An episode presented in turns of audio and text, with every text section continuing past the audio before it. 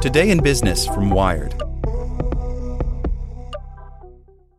The Science of Scaling, hosted by Mark Roberge, is brought to you by the HubSpot Podcast Network, the audio destination for business professionals. Each week, Mark Roberge, founding CRO at HubSpot CRO, senior lecturer at Harvard Business School, and co founder of Stage 2 Capital, sits down with the most successful sales leaders in tech to learn the secrets, strategies, and tactics to scaling your company's growth. I like the episode with the founder of Aircall on how to go from handling your own sales to scaling a sales team. It has great advice for entrepreneurs. Listen to the science of scaling wherever you get your podcasts. Spring? Is that you? Warmer temps mean new Allbirds styles. Meet the Superlight Collection, the lightest ever shoes from Allbirds, now in fresh colors. These must have travel shoes have a lighter than air feel and barely there fit that made them the most packable shoes ever. Plus, they're comfy right out of the box. That means more comfort and less baggage. Experience how Allbirds is redefining comfort. Visit allbirds.com and use code SUPER24 for a free pair of socks with a purchase of $48 or more. That's A L L B I R D S.com, code SUPER24. Today in Business from Wired. A plan to turn military bases into sandboxes for 5G. A top Trump advisor outlines a blueprint for experimenting with wireless tech on bases and using software to counter China's lead in hardware. By Will Knight. The U.S. government thinks the military could help whip the country's 5G industry into shape. Michael Kratsios, the acting Undersecretary of Defense for Research and Engineering, Thursday laid out a plan to turn U.S. military bases into sandboxes for 5G experimentation. He also described a vision for advancing U.S. military use of 5G, microelectronics, and artificial intelligence technology to counter one big threat China. An emboldened and increasingly aggressive Chinese Communist Party is building and deploying some of the most advanced weapons. Kratsios said in remarks prepared for a virtual event hosted by Georgetown University.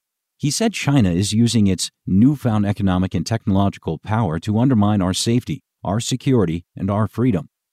5G is the much ballyhooed new wireless technology that promises download speeds of up to a gigabit per second, more than 20 times faster than today's networks, as well as lower latency and much more capacity for devices. Backers hope 5G will enable a new generation of smartphones and propel advances in manufacturing, autonomous driving, medicine, and other industries. But the rollout has been slower in the U.S. than in some other countries, and the government is concerned about falling behind or seeing billion dollar companies emerge elsewhere to take advantage of 5G, especially in China.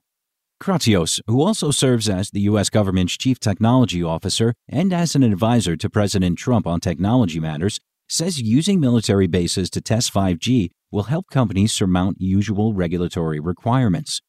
Companies will be invited to experiment with software for managing 5G networks, as well as specific applications using 5G, such as augmented reality.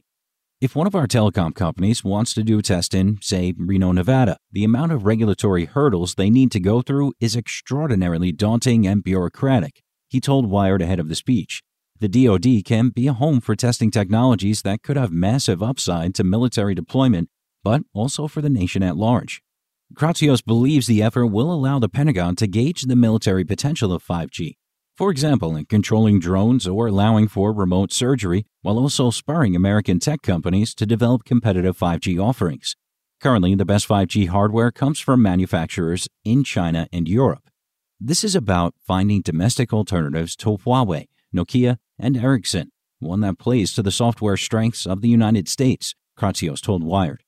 Kratsios said 5G networks in the U.S. should be built on software driven architecture standards. Promoting the use of open standards would make it more difficult for Huawei or any other company to lock users into one platform and could let U.S. software companies play a role in defining critical features. The U.S. government has targeted Huawei, widely considered a world leader in 5G, with sanctions designed to cut off its supply of critical components. It has also pushed other countries to ban Huawei's equipment from their networks. The U.S. accuses the company of stealing intellectual property and says its close ties to the Chinese government make it a security risk. In recent weeks, the administration has upped its actions aimed at countering China's technological prowess and advantage, threatening to ban the Chinese owned social apps TikTok and WeChat. In his role at the DoD, Kratsios oversees the department's research and defense budget, as well as innovation focused divisions, including the Defense Advanced Research Projects Agency, which funds blue sky research related to national security. In his Georgetown speech, Kratsios laid out a vision of the U.S. locked in a high stakes battle with China for supremacy in economic, technological, military, and ideological spheres. To stay ahead, he said, the U.S. military needs to work more closely with the tech industry. Over the years, the Pentagon helped fund the development of some world changing technologies, including the Global Positioning System, the Internet, and artificial intelligence. In recent years, though, innovation has increasingly come from tech startups and companies like Google rather than DoD funded projects or conventional military suppliers. Kratsios himself has connections to Silicon Valley. Before joining the Trump administration, he was chief of staff to Peter Thiel, a billionaire investor and Trump supporter. Thiel co founded Palantir, a startup that serves in the intelligence community, and also invested in Anduril, a company developing military systems using recent advances in areas like AI. Elsa Kania, a senior fellow at the Center for New American Security, who has studied China's adoption of 5G, says it is important for the U.S. to accelerate the testing of military applications and to focus on ensuring America's 5G industry is secure and robust.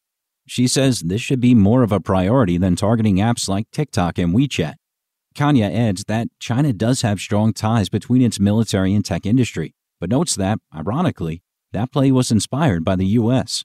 In some respects, what China is trying to achieve with its military industry fusion is to recreate elements of the American innovation ecosystem that have been singularly successful, she says. Like what you learned? Subscribe everywhere you listen to podcasts and get more business news at wired.com/business. Spring, is that you? Warmer temps mean new Allbirds styles. Meet the Superlight Collection, the lightest ever shoes from Allbirds, now in fresh colors. They've designed must have travel styles for when you need to jet. The lighter than air feel and barely there fit make these shoes some of the most packable styles ever. That means more comfort and less baggage. Take the Superlight Tree Runner on your next adventure. Its cushy, lightweight foam midsole supports every step, and the extra outsole traction gives you the grip to just go for it. The eucalyptus fiber upper adds next level breathability to keep you going all day. Plus, the Superlight Tree Runner is comfortable and ready to go right out of the box. So, what can you do in a Superlight shoe? What can't you do is the better question. And because they're super packable, the real question is where are you taking them? Experience how Allbirds redefines comfort. Visit allbirds.com and use code SUPER24 for a free pair of socks with a purchase of $48 or more. That's A L L B I R D S.com, code SUPER24.